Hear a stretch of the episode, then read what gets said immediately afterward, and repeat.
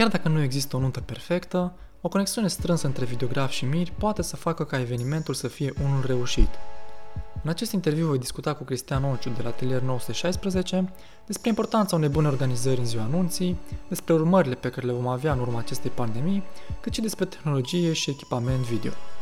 Acesta este al treilea interviu live cu fotografi și videografi din România, unde povestim în fiecare marți și joi pe YouTube despre viața lor în spatele camerei. Cristi, spune-ne despre tine, nu știu, de unde ești, cu ce te ocupi, care care e viața ta? Da, după cum ai spus, mă ocup cu producția video. În cazul de față vrei să vorbim despre partea de evenimente, videografia de nuntă, evident. Uh, sunt de lângă Arad, localitatea Lipova, probabil că, nu știu, lumea care da. ne ascultă, ne vede, poate știe ceva despre Lipova. Aici m-am născut. Aici ai crescut? Aici am crescut. Uh, în mare parte, da, cam aici am locuit. Mai puțin uh, când am fost uh, la facultate, care am făcut în Cluj. Mm, ok. Ce, ce facultate ai studiat? Am făcut uh, comunicare și relații publice la Cluj. Mm-hmm. M-a atras foarte mult partea de publicitate. da, acum nu prea, schimbat așa nu prea are legătură cu ce faci acum, sau? Păi are. Are, de fapt, când am terminat facultatea, am și dat licența pe New Media. Deci okay. deja cumva am, m-am tras un pic mai pe, la, pe latura asta. Da, mm-hmm. da. Comunicare și relații publice e destul de aproape. Mm-hmm. De... Și New Media, astea au fost uh, lucrarea de licență? Ce, da. Ma, ce mai exact din domeniul ăsta? Sau cum ai combinat așa tema Bine, asta? Bine, deci era, era o idee așa mai generală. Okay. Când am terminat eu facultatea. Acum cât timp? Când eram eu tânăr. Dacă așa uh, nu era așa dezvoltat partea, nu, așa, nu era așa asta. de dezvoltată, dar partea de, de online, de mm-hmm. media online. Da, începea, începea și cumva pe mine de atunci am atras un pic. Am zis, bă, da, știi, super interesant, hai să, să văd. No. Și până la urmă... Și după facultate? Cumva, ce ai făcut? Uh, după facultate am încercat să fac un master. Ok. Adică am intrat Încercat la... ce înseamnă? Adică mai pe scurt m-am dus la master de producție video. Ok. Și deci am intrat la master și după primul semestru m-am dat seama că nu învăț nimic acolo, că era numai teorie, deci nimeni, aveam un singur profesor care mm-hmm. vrea să facem ceva practic. Mm-hmm și am renunțat. Mhm. Asta fiind tot în Cluj în momentul, da, în momentul da, respectiv. Da, da, tot uh-huh. în Cluj, da. Și am, am renunțat pentru că am zis că nici mai degrabă învăț dacă mă apuc eu să fac. Mhm. Pe cont propriu? Da. Autodidact, practic. Da, sau, nu, cam aici e și tranziția când am început să lucrez în domeniu, un prieten foarte bun care deja făcea, deci era, lucra pe partea asta de evenimente, cu care am și copilărit. Nu știu dacă... Deci înseamnă că tot din Lipova. Tot din, da, vecin, adică am crescut împreună. Sergiu, tu-l cunoști. Mm-hmm. Sergiu Mărgăian. Da. Deci el practic era deja în breasla asta de da, videografie el, de nuntă. Da, el a început, a început de câțiva ani. Da, și el era așa un, na, nu era, și el era așa mai la început de drum și m-a întrebat dacă vreau să mă duc cu el la mhm. evenimente. Și am zis, bă, da. Și așa am început. Am fost cu el, am furat meserie de la el și încet, încet am început să iau și evenimentele mele și până la urmă da, am, am făcut, mi-am făcut propriul brand și... Mhm. Cum se cheamă brandul ăsta și cum ți-a venit ideea asta pentru, pentru numele pe care l-ai ales? Aoleu, aici am... Deoarece ai un nume puțin mai diferit decât ce în general și de aia întreb. Da, probabil, de fapt, cam asta, asta era și ideea. Uh, am vrut să fie ceva poate mai, mai diferit, uh, sper eu un bine. Mhm. Deci numele Ma... brandului practic e Atelier 916, da, nu? Da. Ok. Pe social media am mai adăugat și films ca mm-hmm. să... Să fie sugestiv că e în domeniul da, acesta. Da, da, da. Mm-hmm. Și da, nu știu, mie mi-a plăcut cum sună. Mi-a plăcut așa, Ok. atelier. Am zis, bă, hai că sună așa mai, uh, cumva, mai, nu știu cum Ceva să handmade, cumva. Ceva de Exact, genul? exact. Un pic mai, poate sună mai custom, mai mic. Mhm. Poate nu neapărat, știi, faci chestii în masă, faci, știi, producție pe bandă rulantă. Mhm. Ceva mai... Mhm. Mai puțin și mai calitate? Da, cam mai asta, ar, personalizat. cam, cam asta ar fi ideea, Mhm. da. Cam asta... Și 916, ești născut în, nu știu, 16 septembrie Nu, sau nu, ceva? nu. Eu, e o combinație de numere care da, ori și suna bine și Mhm. nu, mai și semnifică ceva, dar nu. Fără relevanță în acest live, bineînțeles. Da, deci e, nu, nu are, e ceva așa mai, da, personal. Mhm. Și asta a fost acum cât timp? Nu știu, ai- acum cât timp ai început uh, să-ți creezi propriul tău brand, să începi să iei tu singur evenimente? Wow. Suntem în 2020, hai să vedem. Da, nu mai, nu mai țin minte. Știu că am început să lucrez pe partea de evenimente, cred că cu, în 2013, deci Ok. acum șapte Deci, ani. pe atunci... mhm.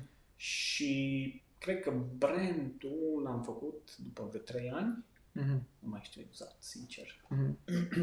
De ce O tre- da, au trecut ceva vreme, da. Mhm.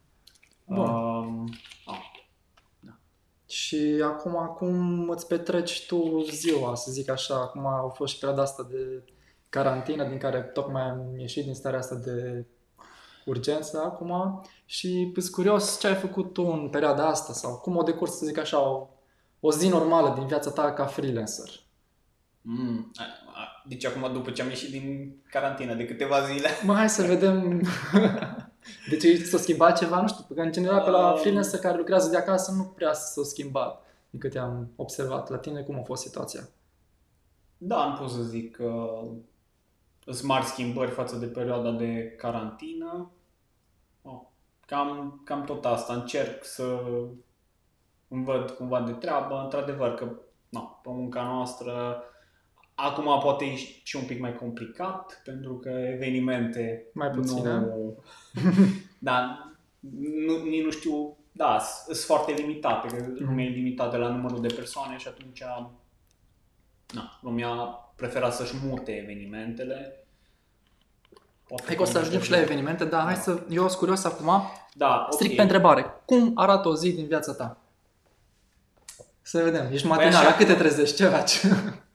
Care e rutina ta zilnică? Depinde, depinde de zi. Da, în general pe la 7 și ceva. Serios?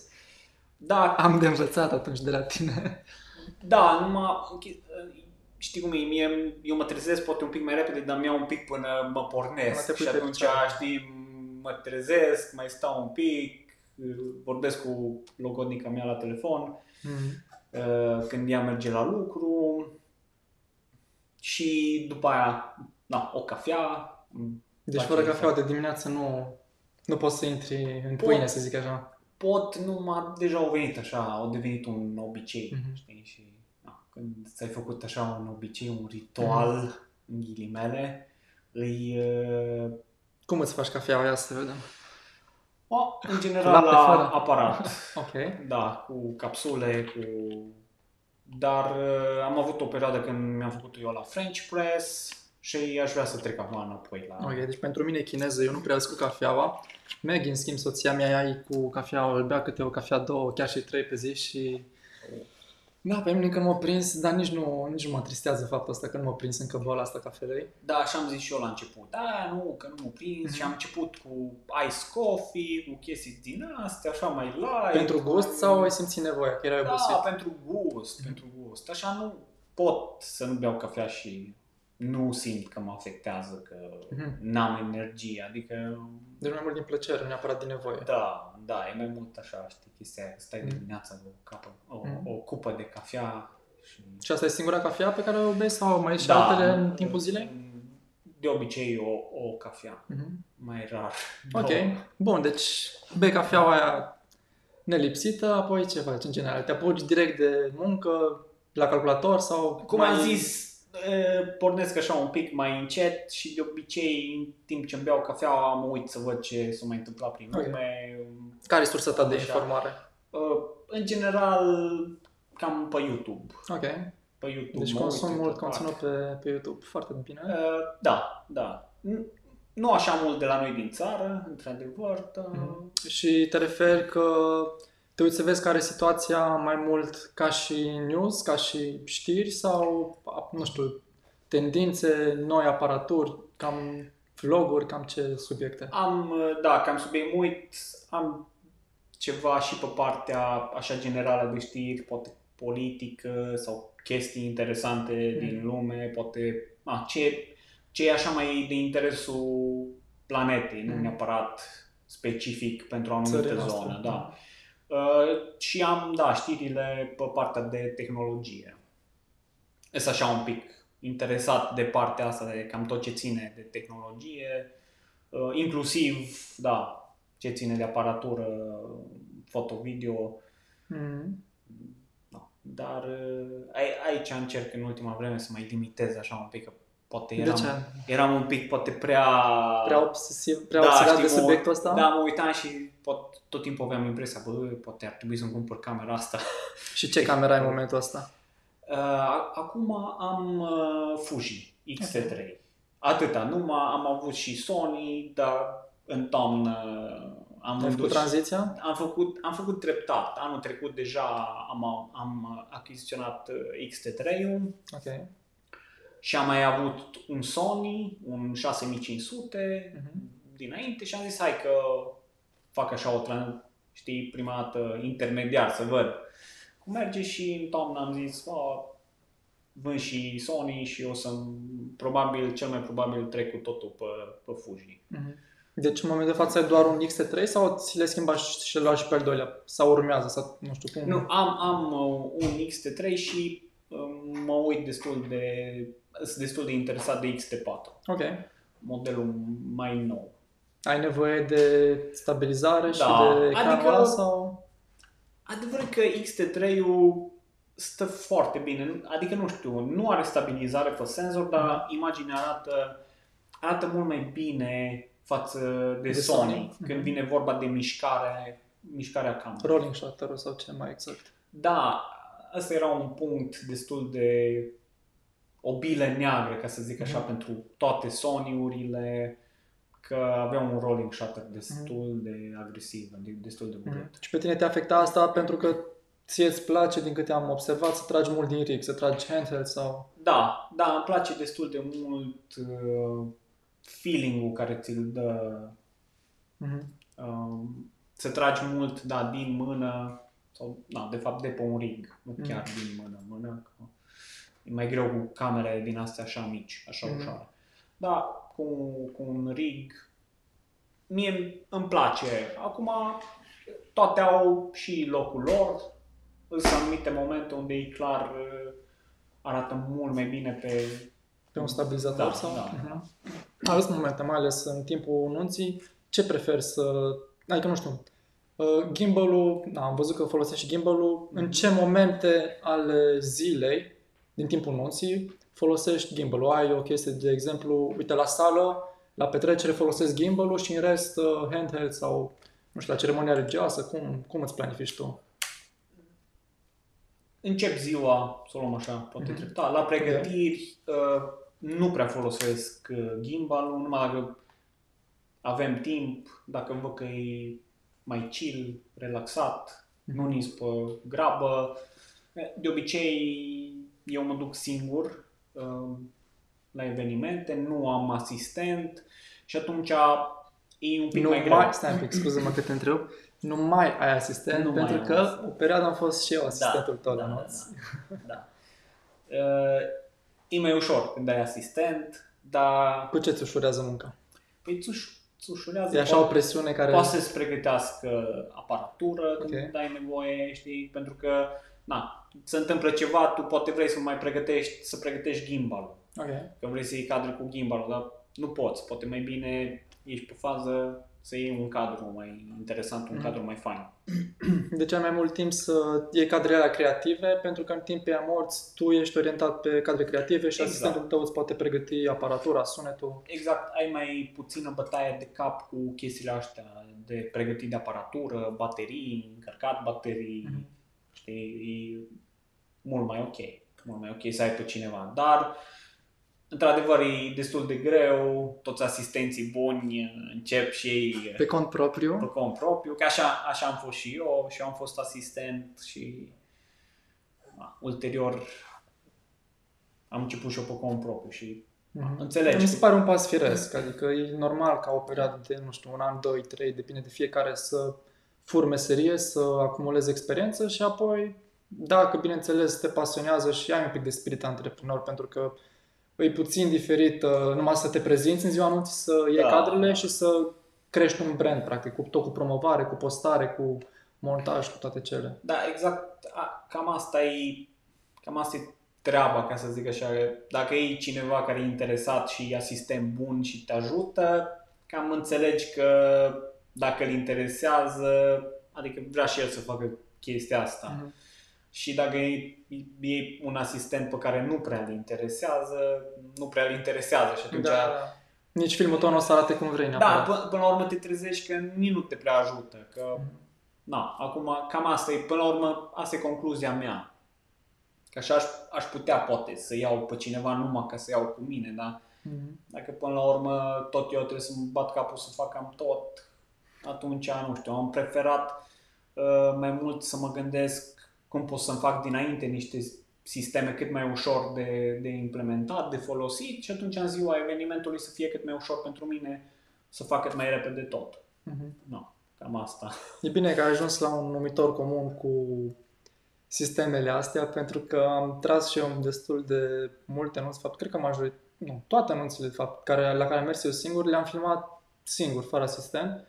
Asta e că greșesc, cât ce repede era să greșesc, am mai luat-o și pe Maggie când am mai avut ea liber, dar în general mă duc singur, pentru că Maggie a scopă strict de parte de foto și Uh, într-adevăr, e foarte dificil singur. Uh, eu îi apreciez foarte mult pe oamenii care reușesc să meargă singur, să-și iei cadrele aia creative, să facă un film fain și, nu știu, mie mi se pare, mi se pare o muncă super, super Da, dificilă. dar nu e ușor. Nu e ușor și, într-adevăr, că îți trebuie un pic de timp. Adică, pot, nu știu dacă, poate e un pic mai greu să începi așa. Știi? Mhm. Da, de exemplu, dacă vrea cineva să, să înceapă pe domeniul ăsta, nu recomand să înceapă direct uh, singur. Mhm. Să în- încerce să meargă cu cineva care cât de cât știe până își intră un pic în mână. Mhm. Pentru că e foarte greu. Dacă a, după ce ai câteva evenimente, cam știi unde, când trebuie să te concentrezi. Și atunci ți mult mai ușor. Poți să prevezi ce se întâmplă, știi, a, ok, uite, acum am un pic de timp, pot să iau un cadru, am, am timp să iau un cadru mai interesant, unul ceva mai artistic, ceva Mhm. mai plăcut. Și tu, pe, acum că ziceai că sunt anumite momente care sunt mai importante, uh, ai tu niște, nu știu, lucruri pe care pui tu accentul în ziua anunții, de care te asiguri că, pe care te asiguri că le iei cadrele respective sau uh, consideri tu anumite lucruri mai importante pe care vrei tu să le accentuezi în filmele tale? Da, nu știu dacă am pot așa ceva strict um, care să fie un, poate un numitor comun pentru toate evenimentele. În, în general încerc să văd, uh, să-mi dau seama de la clienți ce e Ok. important pentru ei Mhm. și atunci, în funcție de răspunsurile lor, uh, mă adaptez. Pentru că, a, până la urmă, trebuie să ții cont de ce vor Da, și trebuie să te pliezi cumva practic pe nota respectivă, pentru că nu toate anunțile sunt la fel până la urmă. Da. Da, o chestie, spunem o chestie, două lucruri care îți place, care le-ai cam luat de fiecare dată și ai văzut că te-au ajutat în montaj să construiești Da. o poveste. o chestie ce, ce îmi place și na, poate nu, de, nu tot timpul iese cum aș vrea eu, să, să pot să iau e- establishing shot, Ok. să, să, am, să am cadre, să poți să vezi o imagine de ansamblu Mhm. a ce se întâmplă. Fie că e, nu știu, biserica, m- unde au fost pregătirile, uh, sala, evident, Mhm. Um, a, asta îmi place. Îmi place. Am văzut că nu, chiar face așa o diferență și într-un fel e ceva destul de basic. Mhm. Dar dacă cumva vezi pun așa accentul, știi, ce e important sunt chestiile astea poate mai, mai basic, Mhm. care cumva te gândești, oh, da, păi, dar normal că În toate filmele și de la Hollywood la care te uiți, au cadre de establishment și au Da. detalii. Și Da. noi la... Dacă... Dacă... Da, numai, de, de multe ori la evenimente se mai întâmplă ceva, ești pe fugă, Mhm. repede, știi, uh, stai că s-a întârziat la pregătiri, după aia se decalează, știi, un pic programul, ești tot pe grabă și îți dai seama că s-a întunecat afară și n-ai mai apucat să iei, Mhm. știi, cadru sau, știi, se întâmplă chestii din astea Dacă nu și- e la început, după aia ai aproape uitat cadrul. da, e foarte greu să-l iei, adică și efectiv n-ai timp, că n-ai Mhm. timp, pentru că se întâmplă. Se întâmplă Pierzi multe altceva, lucruri în știi, timp scurt, da. Există evenimente care sunt na, foarte comprimate, se întâmplă toate lucrurile așa, în, unul după altul, puțin timp între și atunci nu ai, nu ai timp să ajungi. Am pățit Mhm. de multe ori, asta îi și na, le-am și spus clienților, nu, îmi pare rău, dar efectiv nu, nu a fost suficient timp sau a, se Mhm. întâmplă vremea, nu ține. Vrei să Da. iei cadrul cu drona, bate vântul, plouă, Da, acum Acum... nu poți. na, n-are cum să se potrivească chiar toate lucrurile, că n-ar fi perfect. Dar dacă ar fi să Da. fie ceva perfect, o notă perfectă, cum ai vedea-o tu? Așa, nu știu. Asta... Acum, tu gândește că poți să-mi zici orice, să visezi la o nuntă perfectă, pentru că tu, din câte știu, în Am- octombrie o să ai și tu nunta ta. Da. Și acum poate tu nu o să reușești să faci nunta ta să fie o nuntă perfectă, dar dacă ai putea să-ți imaginezi un scenariu în care o nuntă e perfectă, cum ar Dar, în arăta? primul rând, nu știu dacă cineva poate să-și facă nunta perfectă. Nu Corect. știu, voi, voi și nunta perfectă, cum ați... O ieșit, o ieșit plăcută pentru noi, dar nu e perfectă. Exact. Cumva aici e... Noi, așa în domeniu, cam realizăm chestia asta, că nu are cum să-ți... Pardon, să, să-ți iasă o nuntă perfectă. Mhm. Și atunci cam știi, cam știi chestia asta. De-aia e un pic greu să-ți imaginezi o nuntă perfectă. Unde ți-ar plăcea ție, Uh, dacă ai avea, nu știu, toți banii din lume și clienții perfecți, care ar organiza nota perfectă? Unde ar fi locația? Ce fel de oameni? O nuntă foarte aproape așa de, de perfecțiune care am avut-o și ca și clienți, um, așa cumva pe stilul meu. Mhm. Mie îmi place mult muntele, pădurea, verde. Uh, Am avut la Hadar uh, Chalet Hadar Chalet. și mi-a plăcut foarte mult evenimentul și clienții super, adică da, vezi, a fost chestia asta, ne-am potrivit foarte bine la... A fost o conexiune și între tine și... Exact, am avut gusturi uh, foarte apropiate și atunci uh, aia pot să zic că a fost uh, una dintre nunțile care a fost cea mai apropiată de ce aș vrea eu, așa, ca și perfecțiune.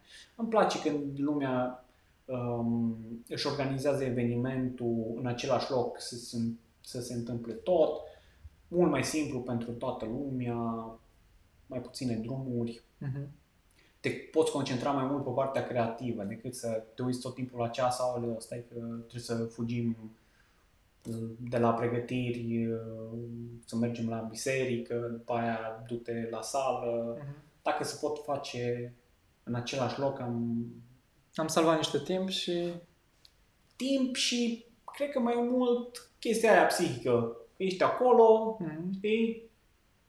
Tot timpul, adică nu, nu, a- e mai greu să apară necunoscute, că Mhm. poate, nu știu, mă- ai câțiva de kilometri de mers până la biserică și e un accident pe drum sau, e, nu știu, o coloană, e, trebuie să pleci un pic mai repede, nu știi, e, dacă cumva s-a întârziat cu pregătirile, ce facem, există ceremonie, încă o ceremonie după, imediat după, știi? Pentru că pentru noi e și un pic mai complicat. Noi, noi trebuie să mergem un pic mai repede, că dacă ajungem odată cu, cu mirii și Da, intrăm deodată, Nu e nu- pregătit nimic, da. dar nu prea e o treabă prea bună. Și Mhm. atunci noi trebuie să ajungem mai repede, trebuie să ai vreo 15 minute să apuci să minim, să apuci să te pregătești, Mhm. să, să fie totul pregătit pe când intre ei și să, na, să poți să le dai un material cât mai, cât mai ok. Mm. Și atunci vrei să zici că la nunta respectivă de la Hadar Chalet ai avut timpul necesar. Da, Trei zile sau cât ține nunta acolo? Uh, Două. Două zile? Adică Așa trebuie să se Po- mâncă po- acolo. po- poate ori fi și trei. Adică da, a treia zi e așa... La prânz se eliberează? Da, da, da. Să mai Ce facem. se întâmplă? Cum, e, cum și organizează? În prima zi ce se întâmplă acolo? În, în prima zi, de obicei, am văzut că lumea își face cununia civilă, Mhm. cel puțin așa am prins eu, cununia civilă și după cununia civilă, uh, seara o masă și un foc super tare de tabără cu un pic de muzică, un pic de petrecere în aer liber, ceea ce e super fain. A doua zi, evenimentul mai oficial, ca să zic așa, Ok. care cuprinde biserica, care e o zi Stai un pic, Normal. la a doua zi sâmbătă, că practic sâmbătă a doua zi se începe cu pregătirea. Acum eu zic din punctul tău de vedere, cam cum, la Ah, ce ok. trebuie să participi. a, la ce trebuie să particip eu. Da. A, ok. Am ascultit drumul că mergi de la Lipova la Brașov, da. Da, da, da. Uh, Da, începem. Păi, prima dată îmi pun aparatura în mașină. După aia mergi și Uh, pui combustibil. Da, da, da, știu. bă. În general, mai trebuie și din ala. Uh, Păi începi de obicei cam așa, depinde, există miri care nu vor pregătirile sau vor... Ok. Nu le vor filmate? Da, Da. Ei oricum se pregătesc, se îmbracă și au costumul și arochea. Exact, am. da, ei sigur să pregătesc, că nu cred că se duc în pijama ala. Dar, da, există clienți care nu vor uh, deloc documentate pregătirile, Ai alții avut vor o un situație pic. de genul ăsta? Da, Acum? da, am avut Ok. care nu la, nu la Hadar, Mhm. Dar am pățit, am, am avut. Fotograful tot încerca să-i convingă pe Mir, hai că Persoasiune totuși... cu ei. Da, și na, eu am încercat un pic, le-am zis și eu, mă, câteva cadre, dar na, dacă nu au vrut, e ok. Adică, până la urmă, e materialul lor, e evenimentul lor, ei îl fac, adică cam asta e ideea, vezi, să, să, să-l facă cât mai aproape de perfecțiunea lor. Mhm. Și atunci, normal că a, te adaptezi. Deci am avut care nu au vrut pregătiri deloc sau care au vrut așa un pic la sfârșit, vor alții m, sunt foarte interesați. Mhm. Te pun să vii de dimineață de la machiaj, de la păr, de la... Da, da, da, mai se întâmplă că te duci de la 6 dimineața, acum n-am mai, n-am, de mult n-am mai avut eveniment așa de dimineață, dar se mai întâmpla, te duci de la 6 dimineața și după aia ai mai și stat vreo oră că nu știu, poate era în întârziere, că deja probabil mireasa au fost să-și pregătea, știi, poate la coafor sau nu știu, și mai și aștepți, da, a, cam a- asta e, asta e Practic jobul. noi suntem acolo ca să documentăm tot ce se întâmplă. da, da, Orice s-ar întâmpla. trebuie să fii pregătit Mhm. pentru Bun, și ai cam deviat de la Hadar Shalet, de la pregătiri, Da. apoi cununia religioasă care are loc tot acolo sau trebuie să mergi altundeva? cununia religioasă, da, trebuie să mergi, dar Din apropiere. având în vedere că, e- da, e, e aproape și plus că ai, a, dacă îți, cât de cât îți gândești ziua un pic, dacă îți lași timp suficient, e ok. Acum cred că depinde și de preferințele milor, că unii poate vor să-și organizeze ceremonia religioasă chiar acolo, Da, în da. aer liber. Încă n-am prins uh, Mhm. acolo, dar cred că ar fi super. Mm. Nu știu. Posibil. Următoarea dată când, când mă duc acolo, poate că... Um, Bun, și apoi se întorc oamenii, ce urmează? Petrecerea, party, De se deschid obicei, ușile aia așa uh, mari din lemn, nu? De Sau- obicei, până, până merge lumea, ajunge la restaurant, e un moment bun să poți să iei câteva cadre cu, Mhm. cu mirii. Ceea ce acolo, cam la orice oră din zi, îi cred că găsești un colț Mhm. care să arate super fain. Cu umbră, cu natură. Deci, de asta, din punctul ăsta de vedere, îmi place foarte mult Mhm. zona. Și după care, da, începe petrecerea, unde îți schimbi un pic stilul referitor, na, mai devreme, cam până, până aici uh, folosesc, de obicei la pregătiri, folosesc uh, rigul, deci trag de pe shoulder rig. La biserică folosesc trepied, monopied, Ok. pentru că ai nevoie de Da, cadre ei statice. durează puțin mai mult și atunci na, Da, să nu stai cu rig da. în mână. Da, și ai Mhm. nevoie de cadre statice Mhm. pe care să na, te poți baza. Că dacă miști tot timpul camera, nu prea ai făcut... uh, Na. Oricum, Și atunci în Deși- trailer cum ar arăta cadrele statice? Te ajută, nu te prea ajută? Ți-ar plăcea ca să ai anumite cadre, uh, nu știu, cadrele statice de pe trepieți, monopieți, să le ai pentru filmul lung, dar tu să iei între timp și niște cadre mai, nu știu, mai creative care să fie... aici, aici contează foarte mult uh, biserica Ok. unde filmezi. Pentru că dacă biserica e frumoasă, e destul de spațioasă, bine luminată, uh, poți să pui niște cadre fixe care să arate super și o să arate super în, în trailer. Dar se mai întâmplă când poate nimerești într-o biserică în construcții, Mhm. pereții gri, încă s- de-abia tencuiți, Mhm. e mai întunecată, lumea stă mai înghesuită, atunci, într-adevăr, îți trebuie să-ți cauți niște cadre mai interesante, ceva mai... să Mergi faci- pe detalii atunci, dacă... Da, să, să încerci să optimizezi, adică să iei cele mai bune cadre pe care poți să le iei acolo. Mhm. În general, timpul îți permite, câteodată poate nu, dar încerci. Mhm. Încerci să faci uh, cât mai bine posibil. Mhm. Și atunci la sală, la petrecere, folosești gimbal-ul, rig-ul, cum? Care Da.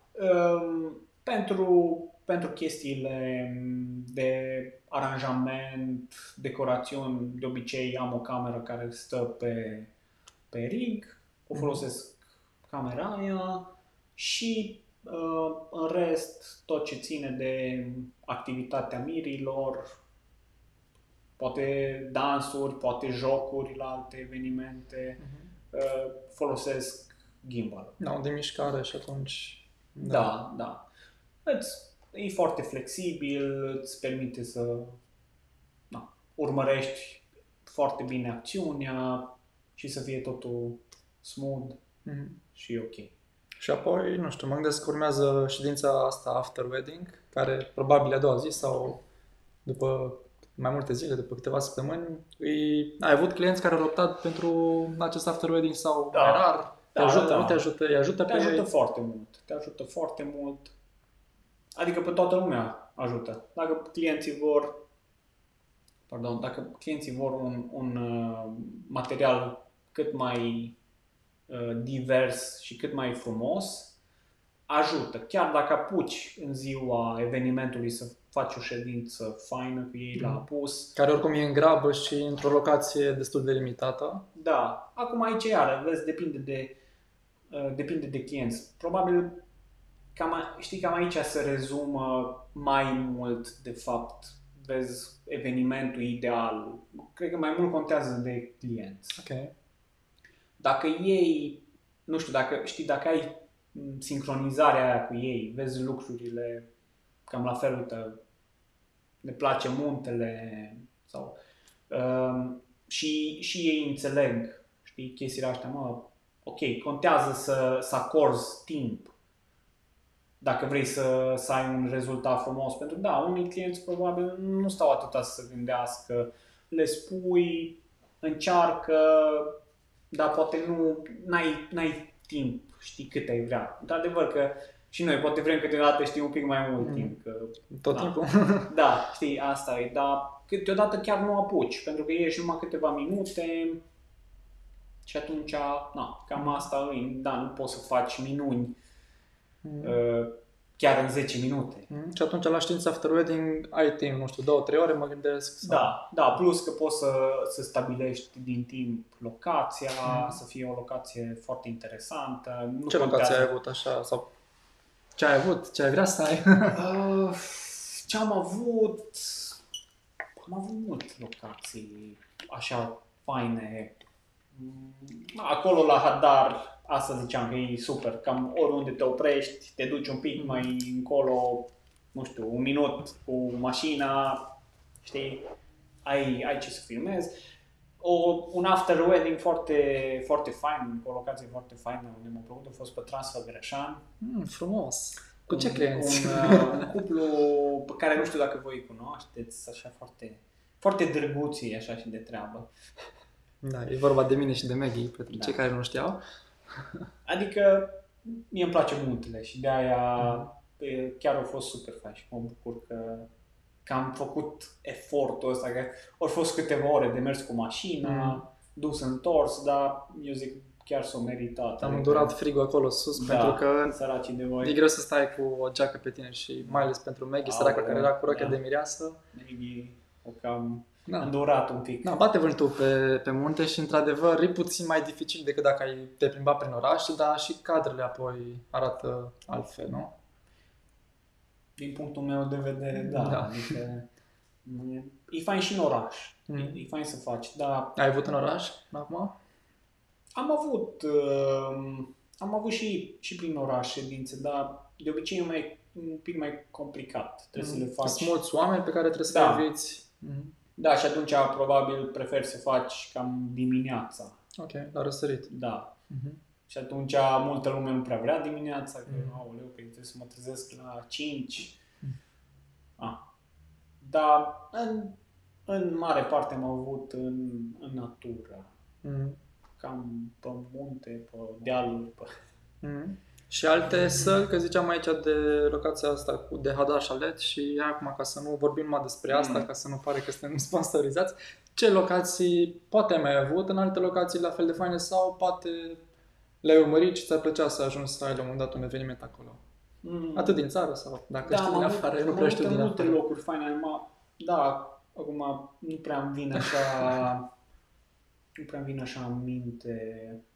Um, am avut și lângă Brașov, mm, e un conac acolo, dar nu mai știu. Helsdorf. Helsdorf. E fain așa ca și locație, mai ales ca și sală. Mhm. E, e frumos.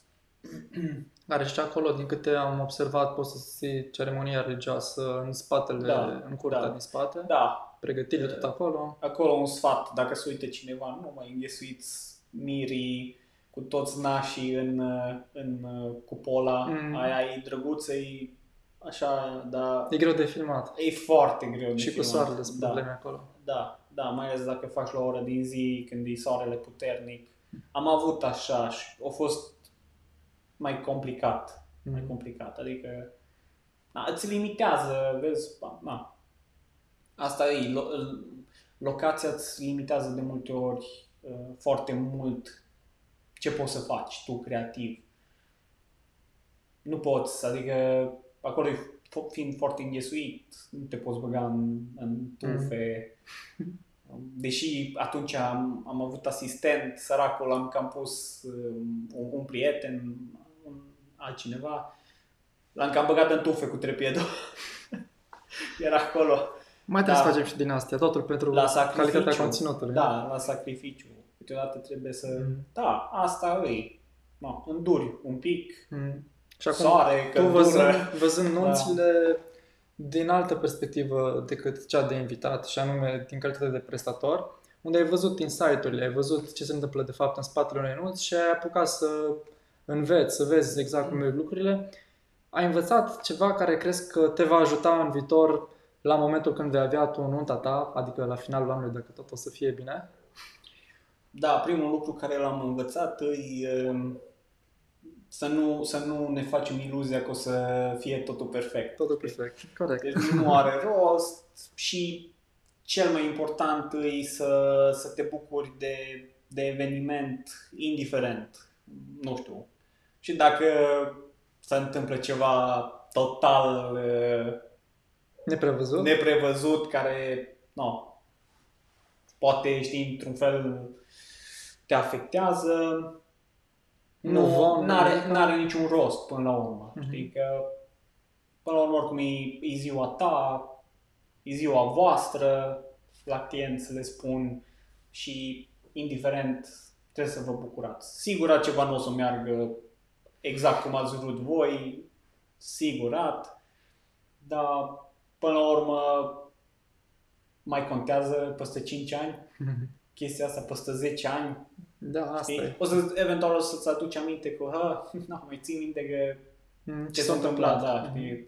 Dar o să râzi, știi? Mhm. Acum e un lucru pe care l-am mai văzut, uh, ținând cont că am avut și noi nunta noastră, uh, deleagă multe din sarcinile tale, chestiile organizaționale, Da, să da. zic așa, deleagă-le cât mai mult la prieteni, la cunoștințe, la familie, pentru că altfel o să ajungă să-ți răpească, cum mi-a răpit și mie, mult din timpul meu prețios, practic, care e limitat. Tu ca și mir în ziua anunții să stai să, nu știu, te ocupi de că merge totul bine la sunet, vezi dacă are Da. cablul ăla, covorul ăla, dacă e la locul potrivit, toate lucrurile astea și am pățit așa că nu am delegat suficient și Da, asta e foarte adevărat, că să nu fii mega implicat Mhm. în tot ce se întâmplă. Ok, îți faci o idee cum vrei să fie, spui la cineva, cum ai, spui, cum ai spus tu, pui pe altcineva să se ocupe, că dacă o să vrei să te ocupi de tot, mm. ce vorbești. O să treacă evenimentul și nici nu o- nu o să știi, cred că, când a fost, că tu tot timpul te gândeai că, aoleu, uh, oare chestia aia e ok, știi, aia cum e cealaltă, deci nu, da. Uh, Da, e o chestie foarte bună. Am strict așa, pe idei din astea, e bine cât mai din timp să-ți faci planurile, să îți rezervi serviciile, Mhm. pe cât posibil, adică toate serviciile care vrei să le ai la eveniment. Da, cu muzică, cât mai din timp, cu atât mai multe șanse să fie disponibili prestatorii de e- servicii. Exact, exact. Și, și ai șansa să prinzi, adică să, nimere, să iei chiar pe cine vrei. Că Mhm. Dacă nu, na, poate e ocupat și după aia să trebuiască să-ți iei planul B, Mhm. planul C, planul Mhm. X. Și tu o să ai nunta anul ăsta, la finalul anului? Da, cu nu chiar finalul anului, finalul sezonului, Ok. în 10 octombrie, sperăm noi, dar no, acum nu știu, cu situația asta, Mhm. cu corona, vedem. Încă nici așa, cu toate că vezi, no, știi că trebuie să-ți rezervi tot din timp, am fost un, și noi un pic, uh, am zis, mă, nu știu, ce facem? Uh, am rezervat uh, locația, evident, dar un pic am, noi oricum nu o să avem foarte multe servicii, nu o să fie un eveniment um, na, foarte complex, ca să Mhm. zic așa, cu foarte multe chestii, dar un pic am, am fost și noi mai, mm, nu știu, ce se întâmplă, ce facem, Mhm. o să putem să ținem evenimentul, câte persoane pot să vină, dacă o să fie o limită prea mare de persoane, nu știu, o să mai stăm să ne mai gândim un pic. Probabil o să facem până la urmă un eveniment mult mai restrâns. Mhm. În momentul de față, limita e la 16 persoane, din câte țin, țin eu minte. Da, da, cred că acum Ok. 16. Dacă rămâne, nu știu, să zicem că până în octombrie o, o să rămână aceeași limită de 16 persoane. Voi, voi mai continuați cu evenimentul sau îl amânați pe altă dată?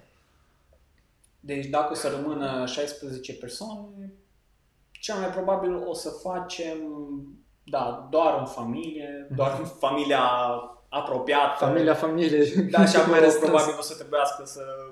O să fie foarte complicat să vedem, na, știi cum facem, dar din păcate atunci am mulți probabil nu o să poată să vină. Avem familie și prieteni din, din străinătate, na, Mhm. care am vrea foarte mult să, să fie prezenți. Dar dacă nu putem, probabil o să facem un, un eveniment foarte restrâns, o cununie religioasă. Așa, oricum cununia civilă o să o facem mai repede, acolo nu e așa o mare problemă. O să facem evenimentul, cel mai probabil nu o să-l mai facem la locația la care, unde vreau să facem, Mhm. restrâns și luăm în considerare că ideea poate să facem și un uh, eveniment anul viitor, Mhm. așa un fel de... Mai larg. Da, un party. A, să, da, să fie un eveniment când putem să invităm pe, pe toți care îi vrem să fie lângă noi. Mhm. Oricum nu avem foarte mulți invitați, dar da, e așa, pe toți care îi invităm sunt oameni importanți pentru noi care îi vrem aproape. Mhm. Și no, e cam aiurea să nu poți deloc. Da, și acum cu situația asta, cu această pandemie, cum crezi că o să afecteze, sau cum deja au început să afecteze, mai bine zis, nunțile? Crezi că o să se schimbe ceva dacă, să zicem, că totuși revine la normalul, așa zis, în ghilimele, totuși o să, o să aibă niște consecințe, să zic așa, toată treaba asta și o să fie probabil niște schimbări. Mm. Da, o să fie foarte interesant de văzut um, dacă autorități, adică sigurat autoritățile o să înceapă să mai lărgească, ca să zic așa, mm. să mai... Uh, da drumul la economie. Da, să, da, să, să, să derestricționeze, să vină cu măsuri un pic mai, mai moi, să lasă oamenii să mai respire. Afaceri, da, restaurante, nu știu ce o să facă, mm-hmm. pentru că e foarte greu, dar depinde care o să fie măsurile alea, pentru că dacă o să fie foarte complicat, nu știu. O să depindă foarte mult de, de fiecare de fiecare cuplu, cred că în parte, dacă o să hotărască, ok, nu-i situația ideală, avem restricțiile astea, trebuie să facem așa, da, facem. Uh-huh. Probabil că mulți o să meargă, o să facă pe calea asta și noi. Dacă, dacă o să avem o variantă în care, ok, putem să invităm mai multe persoane, dar na, o să fie anumite restricții, o să încercăm să vedem cum ne putem adapta. Că, până la urmă, na, asta e situația. Și autoritățile și încearcă să, să-și facă treaba, să, da, corect. să aibă grijă de noi, până la urmă. Că, na, cam asta e și... Na. Și din punct de vedere financiar, crezi că o să fie urmări? Deja, deja avem urmări, zic eu. Pentru că na, deja evenimentele trebuiau să înceapă. Să înceapă, corect. Nu știu, voi cum, când ați fi avut primul eveniment, dar eu deja, deja da, aveam. Meg în martie, eu în mai, care deja s-au amânat. Da, s-au anulat. Da. Da, tu ai avut astfel de cazuri? În da, care... da, am avut chiar uh, evenimentul care trebuia să fie acum 15 mai. Uh-huh. S-a amânat în, în toamnă, în octombrie. Bine, prima dată ar fi vrut în, în iulie, după care și-au luat altă dată de, de rezervă și acum au rămas cam aia. Dar am și eveniment care s-a mutat pe anul viitor. Și am și eveniment care s-a anulat cu totul. Ok, deci... asta e mai trist, din păcate. Oamenii nu-și mai țineau da. nota sau practic au renunțat la serviciile tale? Ehm, la cele Da, au renunțat să mai facă petreceri. Au, okay. au, ehm, au renunțat să facă cu mulți invitați. Mm-hmm. Fac numai în familie. Ok. Și au considerat că nu vor să fie documentată video toată treaba asta, chiar dacă e mai restrânsă sau? Da, da. Ei au considerat, într-adevăr, că na, e și un pic mai complicat, pentru că dacă rămân măsuri de restricționare, na, poate că dacă ai un număr fix de persoane, maxim, care pot să vină, mm.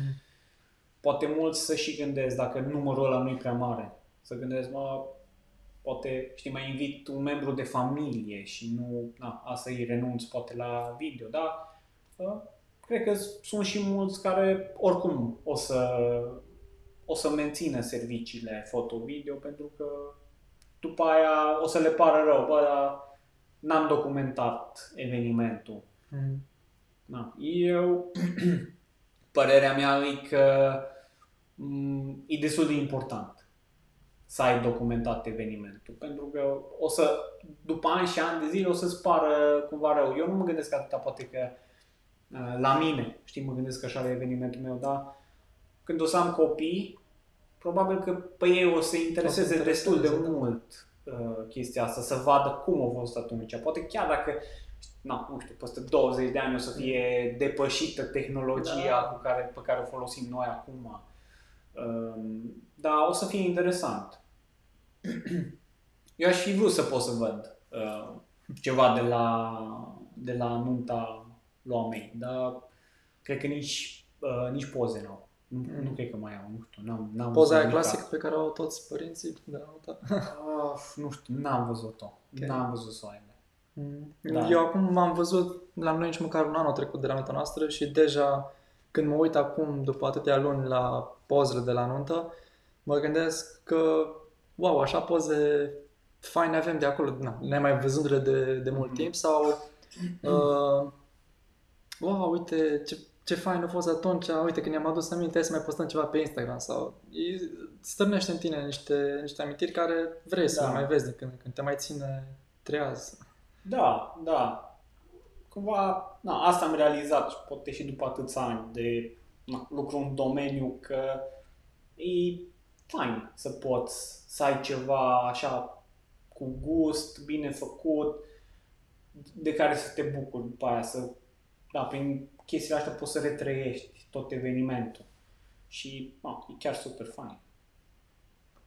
De aia zic eu că sunt niște chestii destul de importante. Acum o să vedem, nu știu, pe partea economică m, rămâne de văzut. Cam totul depinde acum de, de măsurile care o să fie luate în continuare. Da, Ve- Vedem de la 1 iunie. De ziua copilului, nu? Da. O să ne zică domnul Werner, băi copii, stai Mai că, stați acasă. Da, mai stați un pic. că- Da.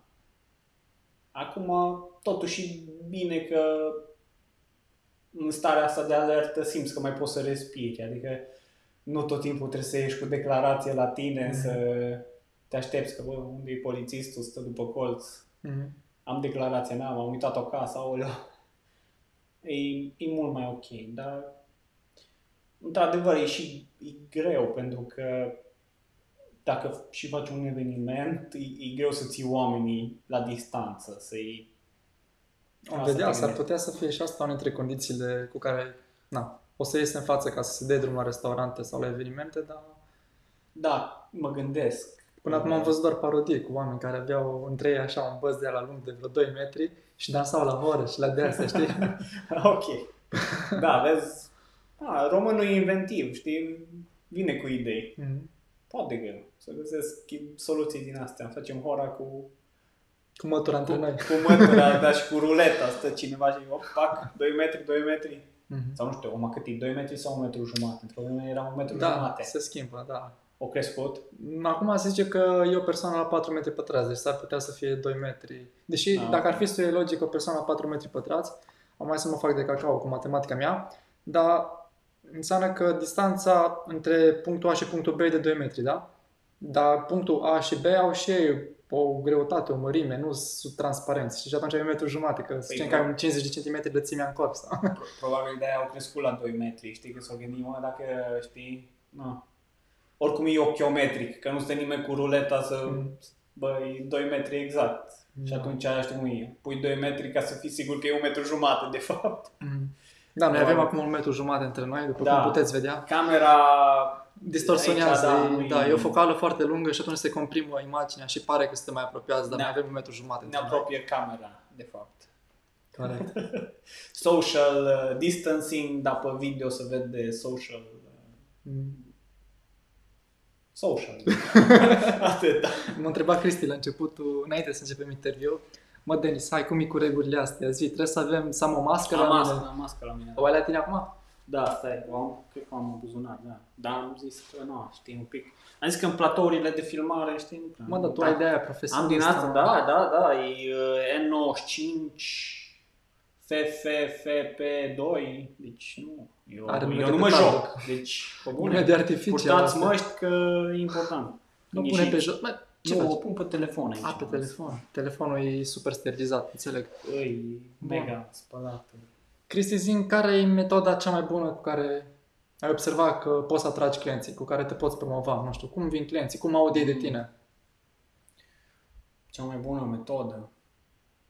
Nu știu, e, într-un fel, câteodată e greu să faci așa o, o analiză cât mai, mm, cum să zic eu, cât mai exactă.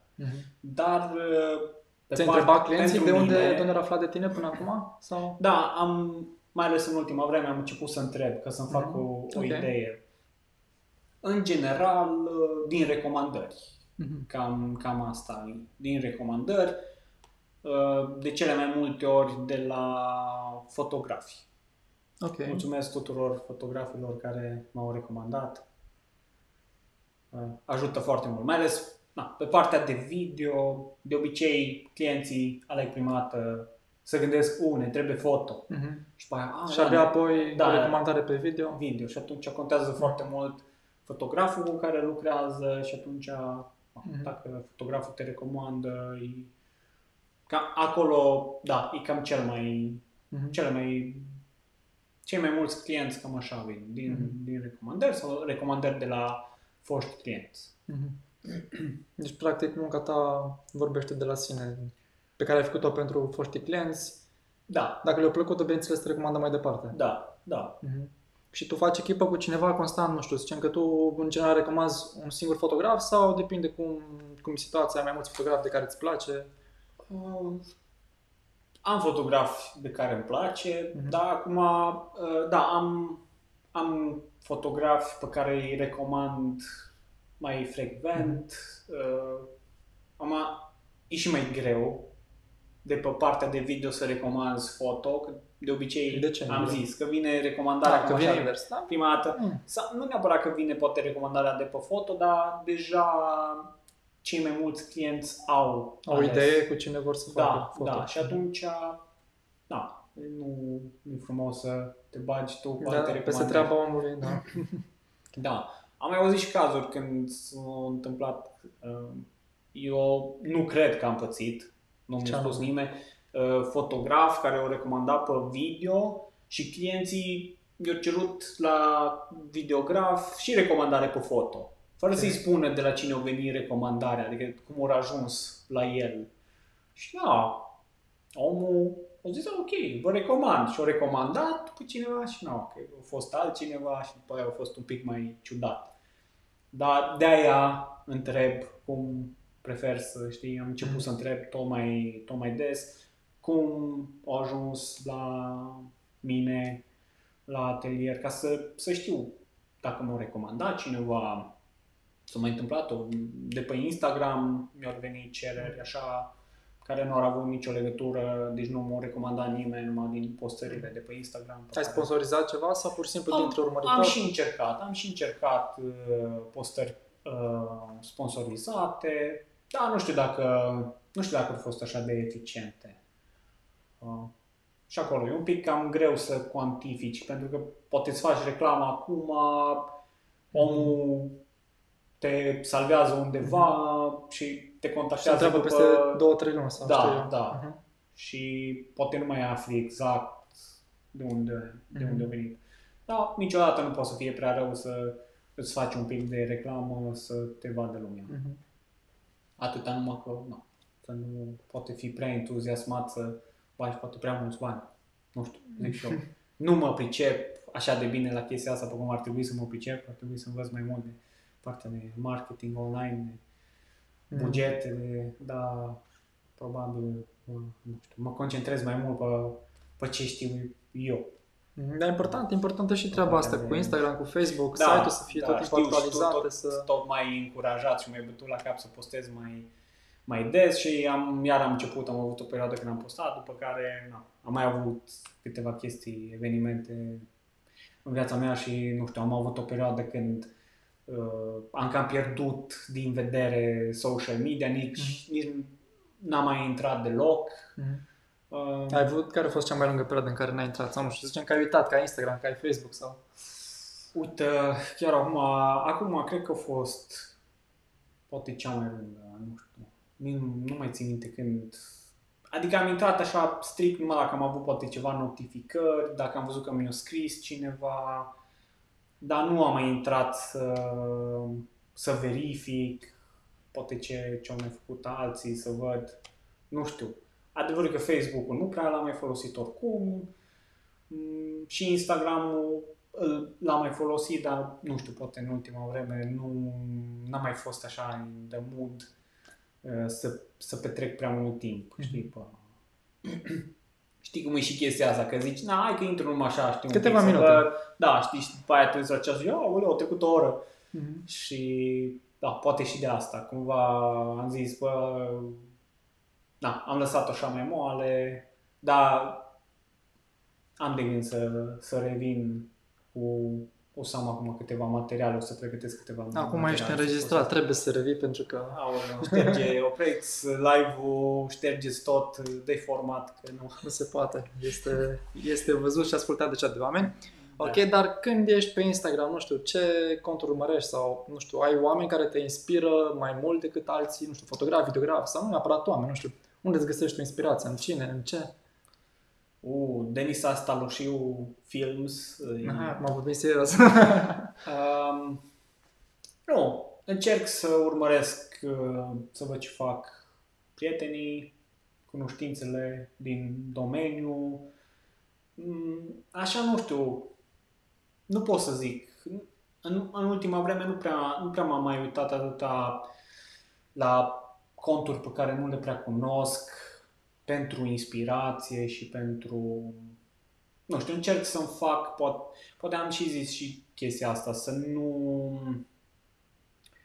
Câteodată dacă te uiți, ești poate ușor influențat. De munca respectivă să Da. o faci la fel sau? Acum, nu neapărat să faci la fel, dar poate că, știi, te, te influențează un pic. Îți Și setează un standard? Sau? îți... m- Poate te gândești, bă, uite, poate ar fi, poate în direcția aia ar trebui să mă orientez și eu și da, poate într-un fel e bine, poate într-un fel nu e bine. Acum, eu am zis o perioadă să nu am, să nu mă uit așa de mult la ce fac alții, să mă concentrez să văd, să-mi găsesc așa mai mult uh, stilul meu, poate să, să mă axez mai mult pe ce îmi place mie. Și să încerc poate chestii noi fără să văd chestii noi la alții. Cam asta ar fi poate, poate ideea și da. nu-i rău. Adevărul e că nu-i rău să te uiți să vezi ce fac alții. Uh, e, e fine, dar da, cum nici nu prea am petrecut atâta timp pe social media, asta chiar a fost așa ultima dintre chestiile pe care aș fi făcut-o, să caut, Mhm. hai să văd ce... Cum am zis, mă uit, m-am uitat mai mult la persoanele pe care le cunosc din domeniu Mhm. și, na, nu știu, mai am chestiile mele pe care le urmăresc care n-au nicio legătură cu domeniul. Trebuie, trebuie și alea, că altfel dacă le urmărești numai pe astea din domeniu, A, ok. Um, nu știu, de pe Instagram. Instagram, într-adevăr, mai mult e axat pe partea asta vizuală, De, da, partea vizuală, cam domeniul ăsta. Da, în general pe YouTube cumva trăiesc cam o altă viață, mă uit mult la partea de tehnologie, nu știu, orice, telefoane mobile, chestii smart, uh, nu neapărat aparatură cu care lucrez, dar normal că și acolo. Deci imediat. ești atras cumva, ești pasionat de tehnologie în general, nu numai la Da. nivelul ăsta de foto-video sau... Da, e, e o chestie care constant mă atrage, nu știu de ce. Mhm. Îmi îmi place să, să văd ce nou, ce, ce apare, știi? Mm. Observi că ai și un smartwatch, deci... A, da, da. E, uh, e interesant. E interesant să, să vezi m, cu ce te poate ajuta tehnologia, poate nu, și părțile mai negative un pic, că nu, poate alții... Adică vezi, o, știi, o, o tehnologie nouă și te gândești, mă, ok, asta până la urmă pe termen lung te ajută, o să își găsească locul în viața ta sau nu. Că Mhm. poate, nu, Pare fain așa, entuziasmul ăla de început, dar în day-to-day life, Da. mai puțin. Da, e... No, pentru că sunt foarte multe chestii. Da, îmi place să, să văd, să fiu la curent cu cei nou în, pe partea asta. Mm. Care e ultimul lucru nou care a apărut acum și ți-a făcut cu chiar dacă o să cumperi, nu o să cumperi, dar ți-a plăcut așa cum a fost prezentat? A, a, cum a fost prezentat. Nu știu, ți-a plăcut ție produsul neapărat.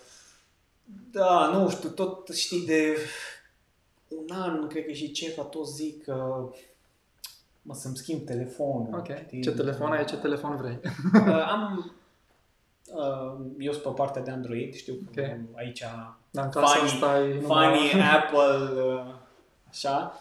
Uh, Eu nu sunt așa atras de produsele Apple. Nu pot să zic, sunt produse foarte bune, faine, dar mi îmi place partea de Android și îmi plac mult telefoanele de la OnePlus. Ok. Eu am acum telefonul OnePlus, l-am de vreo 2 ani jumate. Vreau să-l schimb, dar nu găsesc motiv. Am crezut la un moment dat că am un motiv, dar s-o dovedi că nu. Telefonul nu avea nicio problemă, era numai un pic, știi, mai intra bine mufa, știi, Ok. la încărcător și am zis, a, o să o strica mufa, dar de fapt nu, era plin acolo, trebuie De numai fapt. să o curăț, da. Și acum iară stă bine cablul și nu mai am motiv să-mi cumpăr Mhm. telefonul nou, da. Și cu ce l-ai schimbat? Cu L-aș alt- schimba cu telefonul nou, uh, cu OnePlus 8 Pro. Ok. de Ce are, la- ce are în plus? Nu știu, ce te-ar atrage? Ce nu are Um, telefonul ăsta și are ăla? E mai nou și Așa mai lungă e bun. lista, înțeleg. Adevărul e- adevărul e că na, s-a schimbat destul de mult formatul de atunci. A, acum e aproape numai ecran, tot Mhm. telefonul, camerele evident sunt mult mai bune. Îs, na, Le de folosești des? 2020, știi, adică comparabile cu iPhone. Folosești camera de la telefon? Des sau Um, mai puțin? Mai puțin decât ar trebui să o folosesc. Ar trebui să o folosesc mai, mai mult. Mhm. Chiar mă gândeam zilele astea, mă, nu prea fac suficiente fotografii. Adică fac numai când, na, la momentele importante pe care vreau să le țin minte, să le păstrez, dar probabil nu sunt așa, nu folosesc așa de mult cum folosesc alții. Mhm. Da, e important să ai um, o, aparat, o, o cameră bună, pentru că, na, da, și acum, știi, mă aduce aminte telefonul, mă aduce aminte de fotografii și momente de acum 2 ani sau de anul trecut. Și când e, e fain să poți să-ți aduci aminte, a, uite, da, te uiți la, la, la, la fotografii și îți aduci aminte. Și dacă ai niște fotografii mai, na, de proastă calitate, Mhm. în timp, știi, peste ani și ani de zile, na, o Da, să... peste ani și ani de zile când uh, HD-ul nu o să mai fie ce e acum. Apropo, Da. cei de la YouTube am văzut că au schimbat uh, numele calităților de la, de la videoclipurile de pe YouTube, în sensul că HD-ul clasic era 720p și Full HD-ul 1080p. Acum nu știu, am văzut că au făcut ceva schimbări și au pus HD la 1080p și Full HD mi se pare la următoare, care e 1440, nu știu. Nu, nu știu. 1440. Atât au. Da. Da, nu... Deci se n-am, schimbă, uh, s-ar putea să ajungă HD-ul, nu știu, Bine, 3840 pe teoretic- 2160. Am teoretic standardele totale rămân cum au fost. Nu știu dacă schimbă YouTube. Da, Da, nu valabil știu, cam e- numai pentru YouTube. Da, e cam ciudat. Că până la urmă așa au fost. HD au fost, da, 720 pe Full HD 1080 și Mm. după aia au fost erau alte standarde de fapt, era nu știu QW HD Mhm. nu știu, astea nu le știu, rezoluțiile astea dintre pentru că noi nu am lucrat. UHD-uri și de alea. A, acolo știi că deja ești Deci în ai 4K, teritoriul, da. da. 4K. A, astea le știi, dar între, de la Full HD până la 4K, ori mai făcut ei monitoare cu rezoluții din astea Intermediare, diferite, da. da. da, pe care nu prea ai cum să le știi pe Mhm. toate. Că, adică, Și ziceai de, ziceai de YouTube că e una dintre surse și altceva ar mai fi și podcast, nu știu, asculti da, da, îmi în place. mașină sau când asculti? Da, de obicei când am drumuri mai lungi, îmi place să ascult un podcast, poate că, Mm. pe, adică sigura pe viitor o să ascult și uh, în spatele camerei. Da, apropo acum de subiectul ăsta, o să lansăm și podcast, în variante de podcast, nu numai în varianta asta video pe YouTube, uh, în spatele camerei, așa că tot ce am înregistrat până acum și o să registrăm în viitor, va apărea pe Spotify, momentan e doar pe Spotify pentru că încă sunt request cu Apple Podcast și cu cei de la Google Podcast, dar am dorit să le punem pe toate cele trei plat- platforme ca să le puteți găsi uh, într-un mod cât mai ușor. Așa că, da, uite că am făcut și un anunț de genul ăsta. Dați- Urmăriți-ne pe Instagram și pe Facebook pentru că acolo vom posta când uh, vom face și trecerea asta la podcast. Pentru că eu consider că e important. Eu mai ascult podcasturi mai puțin, Media ascultă mai multe în domeniul ăsta de foto-video.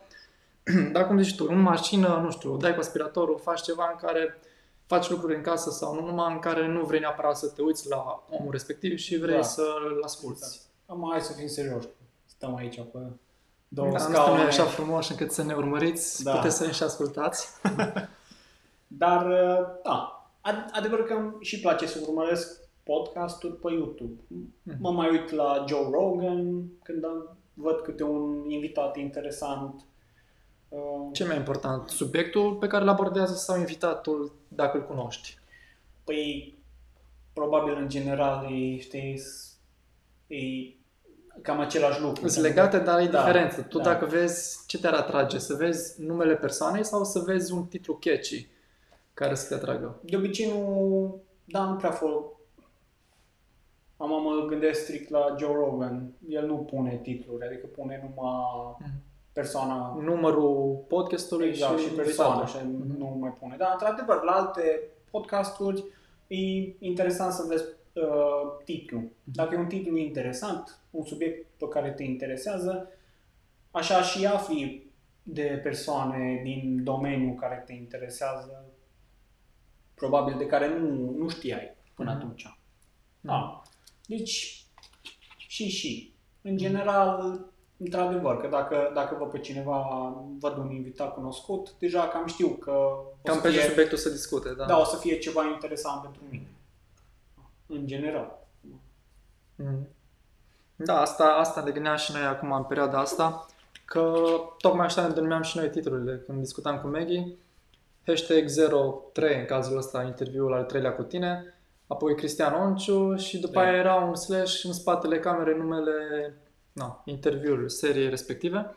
Dar apoi am stat cu Maggie și ne-am gândit, mă, dar hai că totuși am discutat cu oamenii respectivi, cam știm despre ce subiect am discutat sau poate invitatul respectiv a zis o chestie faină, o, e un căut sau nu știu, nu neapărat, dar o zis el o chestie faină în care mi-a rămas mie în cap și hai să punem chestia aia în titlu, pentru că poate o să fac curioși mai mulți oameni și de ce Da. nu o să ascult, o să intre numai pe baza motivului respectiv pe acel podcast sau videoclip și o să descopere mult mai multă informație pe care n-ar fi aflat-o dacă nu intra, practic. Da, absolut. Că, Na, câteodată dacă te uiți la un titlu așa sec, vezi numai Mhm. număr, invitat, Mhm. eh, poate nu știi dacă te interesează și na, mai ales la un podcast e o oră, poate două, na, poate Mm. jumătate de oră, dar știi că o să e de obicei un format mai lung, atunci probabil nu te bagi Mhm. dacă nu ai cât de cât o idee, mă, mă interesează, nu mă interesează. Mhm. Da. Cu ce ai vrea să rămână oamenii din podcastul ăsta, nu știu, Cristian Onciu, două puncte și apoi un, un lucru interesant Au, pe care îl spui tu și noi îl punem în titlu. Au, Nu, mi poți să te mai gândești dacă vrei, nu te pun acum mai, să... mai pus aici un spot, așa. Asta nu era pe lista noastră de întrebări. Da, bine, nu că aș fi fost eu foarte atent la lista de întrebări, că mi-ai trimis-o când astăzi, astăzi. Ieri, aseară ți-am întrebat. Da. Azi dimineață, nu, azi dimineață, azi dimineață, scuze. E, și nu prea am avut timp să mă uit atâta, deci de aia să totul e așa Mhm. pe, pe live, pe bune. Da, nu m-am grăbit, nu m-am grăbit cu lista de întrebări pentru că mi-ai zis că vrei să fie ceva natural și Da, ce ne vine să discutăm, Da. mai vom face. Nu știu, așa din punct de vedere profesional, pe partea de, de producție, nu știu, dacă, nu știu, ce să dau, să dau sfaturi. Nu știu dacă Nu sunt știu. măsură să dau Tu zi sfaturi. ceva și mie dacă nu-mi place, oamenii o să vadă pe titlu că e altceva. Deci, Ah, ok. Ah, ok, tu zici ceva ce să pui ca Da, și da, titlu? asta ah, nu glumesc. Aoleu. Chestia, e o chestie super complicată. Nu... da, Nu e- știu dacă să putem aici, extrage acum. aici tu, tu trebuie să tragi concluzia. Am din vrut să-mi ușurez discuția treaba, să nu mai stau eu să ascult podcastul. Glumesc. Dar facem ședință după, știi, stăm toată noaptea, facem brainstorming aici să... Bun. să Hai până Să atunci, uh, înainte să citim întrebările, pentru că am văzut că îți deja câteva întrebări pe Mhm. acest uh, live. deci să și uite cineva. Să și uite cineva de cum, cum Glumesc. e că se uită la mine. Uh, Puneți întrebările în comentarii pe acest live pentru că în curând le vom lua pe rând pe câteva dintre ele și le vom discuta. Dacă îți, dacă nu îți, nu, asta este. Uh, Până atunci, Cristi, zi nu știu, de ce proiecte ești tu mândru că le-ai făcut? Nu știu, ai făcut niște chestii atât în domeniul video sau poate și în altceva de care ești mândru sau dacă nu ai neapărat ceva acum, proiecte în care vrei poate să le începi pe viitor sau care cochetezi cu ele de mult timp și acum dacă le spui pe live poate să prindă și Oh. viață. Nu știu, care din ele vrei tu? Proiecte faine din trecut, proiecte la care poate te gândești? Un proiect din trecut de care m-am ocupat uh, mai mult eu. Noi lucrăm pe, pe partea de producții video, lucrăm împreună și cu tine, Denis, cu Sergiu, Tibi, facem, facem o echipă uh-huh. um, și un proiect de care m-am ocupat eu mai mult și mă bucur că am putut să, să ne ocupăm și să ajutăm. A fost campania cu drag uh, pentru viitor, um, o campanie făcută aici în Arad pentru renovarea secțiilor de spital pentru copii. Ok. Și mă bucur că am putut să facem, să le facem un spot pentru televizor, radio. Zic eu că a fost un proiect, adică o, o, e un proiect de care și acum mă bucur că mm-hmm. am putut să-l facem, să, să ajutăm într-un fel. Pentru că o contat destul de mult. Mm-hmm. Și pe viitor, așa, idei zi multe. Acum, gândește bine de două ori ce zici, pentru că ce zici trebuie să și faci. Atunci nu zic nimic. Hai, Cristi, zi Atunci ceva. n-am nicio idee, nu știu, nu nimic. Um, nu știu, adevărul că mă interesează și pe mine, îmi place, uite, vezi mult. Poate și de aia am acceptat așa de ușor să, să vin, să fac parte din, asta? Da, din, din podcast.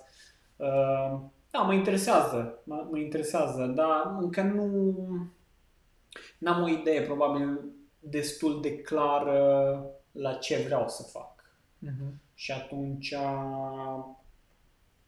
na, uh, poate acolo, când o să-mi vină aha deci, ăla... simți că ai o chemare să faci ceva extra, să creezi conținut, uh, nu neapărat uh, să filmezi nuțele, pe lângă asta. Da, da. mi-ar plăcea, da, mi-ar plăcea să încep pe partea asta de, de conținut. Să, să, să poate consum un pic, aș vrea să, să, să devin și creator, mm-hmm. nu, nu să fiu numai consumator. Mm-hmm. Da. Da. Pentru că îmi place, adică chestii care îmi plac foarte mult. Îmi place mult să ascult podcasturi, să mă uit, să văd uh, emisiuni interesante de, na, despre subiecte pe care pe mine mă interesează și a, m-ar plăcea probabil pe viitor cândva să încep și eu ceva, să mișc ceva pe frontul ăsta. Da, eu o, să fiu, eu o să fiu primul care o să, care o să mă uit și te-am mai încurajat și o să faci chestia asta pentru că știu că vrei, dar totuși până la urmă decizia finală o să fie ta. Mă uite, de mâine mă apuc și o să încerc să fiu constant pentru că e una să te apuci de o chestie și am observat că e foarte ușor să te apuci de ceva, dar e foarte greu să fii constant, să fii perseverent în treaba aia. Cam, cam asta e, că, adică dacă vrei să faci ceva, no, cumva trebuie să realizezi că da, ai nevoie. Adică trebuie să fii perseverent. Uh-huh. Și cumva, cam dau seama că aici probabil o să am probleme. Mm. Poate acum. Rebecca, logodnica ta, o să te ajute din punctul ăsta de vedere da, să se țină da, de tine. Dacă se uită acum... Sigur se uită. Da. Da. Pro- probabil că am nevoie așa de, de un, da. uh, să mă împingă un pic, știi, like, hai. Da. Hai. La treabă. Aș vrea să, să încep ceva. Mm. Bun. Super. Ne apucăm de întrebările astea care sunt pe YouTube. Hai să, Hai vedem. să vedem. Sper să avem întrebări. Sper să avem uh, întrebări. Dacă mai sunteți încă pe live și nu v-am plictisit, puteți să ne scrieți acum pentru că e momentul ăsta de Q&A la final. Hai să vedem întrebări, întrebări. Toată lumea ne salută, asta e probabil de la început. Salutări, salutări. Uh, uite aici avem o întrebare. Ce preferi mai mult dintre rig și gimbal și de ce? Da, cred că subiectul ăsta l-am, l-am atins cumva în discuție. Da, acum poate na, putem să mai vorbim un pic. Nu pot să zic că prefer una sau alta. Genul se exclud, doar că... Consider că amândouă niște unelte mm-hmm. și folo- fiecare trebuie folosită la momentul potrivit. Într-adevăr că poți să folosești gimbalul mai mult. Mhm. Uh, poți să folosești gimbalul la pregătiri, dacă vrei Poți să mai folosești mult toată și- ziua, numai Pot, gimbal. da. Da, numai Cu lentilă wide, autofocus și... aici, no, mai intervin și alte. Da, dacă, dacă ție îți place, dacă simți că te reprezintă Da. stilul, adică asta vrei, super. Și eu am zis că poate ar trebui să încep să trag mai mult, uh, să mai experimentez mai mult cu, cu gimbalul. Mm. Și am zis că trebuie să experimentez mai mult cu rig Mi-am luat un rig de ăsta de lemn și am zis că trebuie să renunț la gimbal. Deci Vezi? ne completăm. Da. Uh, da, probabil, da, îmi place. Dacă ar fi, să, să facem altfel întrebarea, dacă ar trebui, aș avea numai una dintre astea Ok. două, mm, Pe care alegem. acum, dacă îmi stau bine să mă gândesc, E capcana. da, dacă aș avea numai, dacă, dacă n-aș avea gimbal, m-aș descurca fără gimbal, dacă n-aș avea rig, cred că m-aș descurca fără Pe rig. clar că te-ai dar- descurcat. Întrebarea Dar nu vreau să pe care renunț, ai da, preferat. Da. Că, pentru stilul meu prefer, prefer rigul. Ok, deci Da. rig rămâne. Da. Bun, super, hai să mergem mai departe. Da, uite, zicea Maggie în timpul conversației noastre de after wedding că ședința noastră de after wedding a fost în octombrie și a fost destul de fric și cuvânt puternic, dar pentru ceața aia superbă s-a meritat. Deci am avut o ceață superbă. Da, Maggie, Maggie a rezistat, a fost o eroină. aplauze pentru Maggie. Adică, hai să fim serioși, că noi am fost chiar ok. Eu am avut geacă pe mine, am avut Și mănuși. apoi uite, avem și o completare aici de la Andreea Mărgăian, care a fost fotografa la nota noastră și adică la ședința de after wedding. Da, Andreea. Zice că pentru burger s-a meritat, de fapt. Burger de după din Sibiu. Acum noi n-am vrut să vă spunem. Na, văd că Andreea a, a spus adevărul. Eu am zis că na, că știi, că miri, că voi, că super, că locul, dar de fapt, na, Burgerul de la final. În afară de camere și lentile, în paranteză clar, acum eu redau așa motamă, știi? Ce crezi că este important să aibă fiecare videograf de evenimente? Nu știu, energie, răbdare. Adică în afară de aparatură, Da, probabil, în afară de... ce să aibă? Mm, Sau nu știu, poate și aparatură, dar în afară de cameră și lentile, nu știu. Păi pentru un videograf mă gândesc în primul rând ar fi un microfon bun sau recordere, chestiile de sunet. Asta intră la aparatură minimă. Adică dacă n-ai sunet, nu prea ai făcut Nu treaba. degeaba ai imagine. Să ai sunet, să ai backup la sunet. Ok, Dacă poți să ai backup la backup la sunet. ok. După aia și la cardurile de memorie. Carduri și cu backup-uri și cu... Evident, să ai uh, poate carduri uh, ceva mai mici, Da, mai multe? da mai multe, dar aici ține, da, nu știu, fiecare are stilul lui. Mm.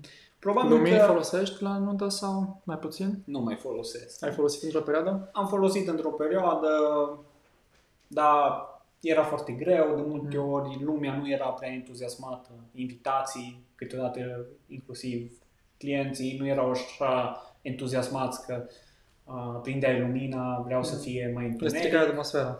Da, stricai poate... Încer...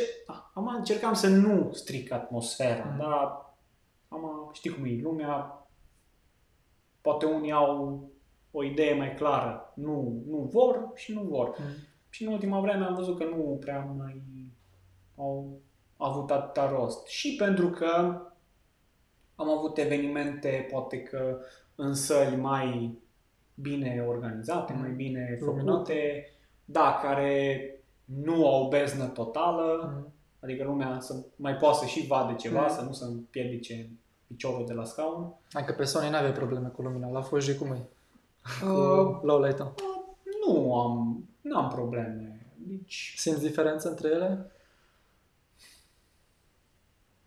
Sau n-ai fost pus în situația în care să fie chiar atât de întuneric încât să... A- Adevărul e că de când am tras cu, cu Fuji, nu, da, nu am avut situații din alea foarte, foarte, foarte nasoale în care o trebuie să trag, nu știu, la ISO 20 de mii. Aoleu, ai tras vreodată la atâta? Am mai și tras, am tras, uh, La furatul miresei sau unde? uh, am tras când am pățit așa, o stâns lumina în sală și efectiv de nu se Blank. mai vedea cam nimic, era, era videoproiectorul numai. Ah, ok. și nu, deci nu-i mai vede deloc pe miri Mhm. altfel. Și atunci, da. Da, tu ai vrut să le filmezi reacția lor la ce se uitau pe Păi, videoproiector, poate? Da, Mhm. e important să prinzi da, chestiile astea. Și, Mhm. da, am încercat. A fost ok. Cu Sony a fost relativ ok. Acum cu Fuji n-am tras, dar nici nu am avut nevoie. Mhm. Ceea ce zic eu că e bine. Clar. Da. Acum lumea își organizează un pic mai bine, poate, evenimentele. Bun, uite, avem o întrebare de la Tibi Mărgăian. Peste 10 ani te vezi lucrând tot în domeniul video? Da, Tibi, mergem împreună. mă mai duc și cu Tibi, am mai fost ca și asistent, poate mă mai duc și atunci și peste 10 ani mai vine și el cu mine. Dar vezi că o zis domeniul video, nu o specifica să fie anunț, producție video pentru na, filme în, sau muzicale. uh, În domeniul video, da, eu zic că da și sper, sper că da. Acum, da, domeniul ăsta de evenimente, nu știu, sigur. Păi, Vedem na, ce acum se anul întâmplă. ăsta nu știm sigur niciunul. Anul ăsta s-ar putea, na, vedem, experimentăm așa, știi, vedem cum e. Mhm. Dar, da, eu zic că da. Eu zic că da. Acum nu știu sub ce formă. Da, poate avea orice formă, contează Pentru pasiunea. că poate o să trec pe partea asta de, să zic, na, de creator de conținut. Ok. Și atunci, O să cumva- câștigi mulți bani din YouTube și înțeleg. Știu povestea. da, nu știu, nu știu dacă ar fi bine să fie așa. Ne îmbogățim de la YouTube. Mhm. Denis, o să fim, facem, uh, cum, cum, îi, uh, cum îi cheamă echipa lui Jake Paul. Uh, Team 10. Noi facem team Păi stai un pic, că t- dacă Jake Paul avea în Los Angeles Team 10, noi avem echivalentul la noi în România. Și anume, Ah, îi avem pe Five Gang. Five Gang. Da, Five Gang, da. Dar uite, vezi, nu așa, eu nu sunt așa la curent cu ce se întâmplă. Eu mai în- urmăresc și în lumea asta România. a vlogurilor, nu numai... La, la vlogări nu prea mă uit. M-am mai uitat la vlogurile voastre, dar... Știu că te așa. întrebam la un moment dat, mă, care sunt canalele de YouTube pe care le urmărești tot timpul? Uite, de exemplu, eu când postează, nu știu, Peter McKinnon un vlog, de exemplu, sau Daniel Schiffer, care e și el un Mhm. tip la fel de tare, mă, mă uit la toate, adică cum primesc notificare am intrat cât de repede pot. Adică în ziua aia sigur o să intru, știi? Știu că te-am întrebat și pe tine dată, mi-ai zis nu știu ce canale, oh, că nu prea urmăresc, că MKBHD, nu știu ce mi-ai zis, că foarte puțin. A, stai mă, și Denis asta nu știu pe de tot ce postez mă uit. Și oh, ce tare, nici m-am gândit că tu puteai să mă zici pe mine, știi? Păi, da. nu poți. Adică asta a fost un self-plugin, Nu știi? poți să nu urmărești pe Denis. Și Da. pe Meg. Corect. Mai nou Denis și Maggie, corect. Da. Pentru că și Mai ales Maggie, acum. Maggie a început să posteze chestii tari pe, pe canalul nostru de YouTube despre foto și avem planuri serioase pe, pe domeniul ăsta. Am Mi-am văzut. făcut un rebranding acum cu sezonul ăsta al doilea de, de anul ăsta. Da, suntem curioși cum o să meargă treaba. Și eu aștept să văd. Tu aștept să vezi, să testăm terenul și după aia tu să culegi rezultatele. Am Da, înțeles. sigur. Uh, bun, uite hai că avem aici încă o chestie. Cristi mie mereu mi-aduce aminte de tipul creț de pe YouTube, Jared Paulin. Are umorul tău. Îl Știi pe Jared, care asta? uh, Jared Fronos, From- Photos, Da? .com. nu știu, cred că se referea, nu cred că se referea la proiect, cred că se referea la simțul umorului. Ah, Cred că ar fi mai... asta nu știu, e de bine sau e de rău? Uh, mă, cred că e de bine. Hai să o luăm de bine de data asta. Ok. ok. Da. Am probabil un umor mai aparte. Bun, super. Hai că, uite, ne-am întins și, și în interviul ăsta destul de mult. Spune-ne acum la final unde te găsesc oamenii, nu știu, Instagram, Facebook, website, TikTok, Snapchat, nu știu ce mai, LinkedIn. Da, pe WeChat, nu. Ok. Um, pe partea de uh, lucru, atelier916.ro, site-ul, Ok. acolo, na, ăla e așa cel mai Portofoliul tău, practic. de, ca, da, de care m-am ocupat cel mai mult. Evident pe Instagram, Atelier 916 Films, uh, la fel și pe Facebook uh, și cam atâta.